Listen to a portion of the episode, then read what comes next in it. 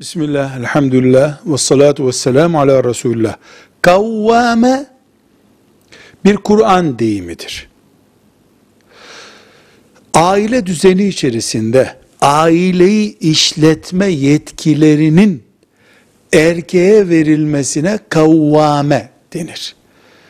Aile kurallarını işletmede erkeğin imza yetkisinin adeta bulunma hakkına kavvame diyoruz ve bu Kur'an-ı Kerim'e ait bir emirdir.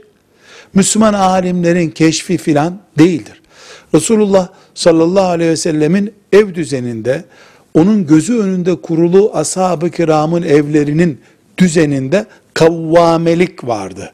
Yani sorumluluk ve yetkilendirilmişlik erkeğe aittir.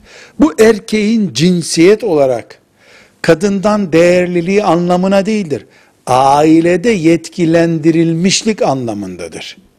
Tıpkı bir vilayette valinin vatandaş olarak herkesle aynı şartlarda bulunduğu halde ili idare etmek, vilayeti idare etmek açısından bir koltukta oturması gibidir bu. Yoksa o da kanunlar önünde vatandaşlardan bir vatandaştır. Velhamdülillahi Rabbil Alemin.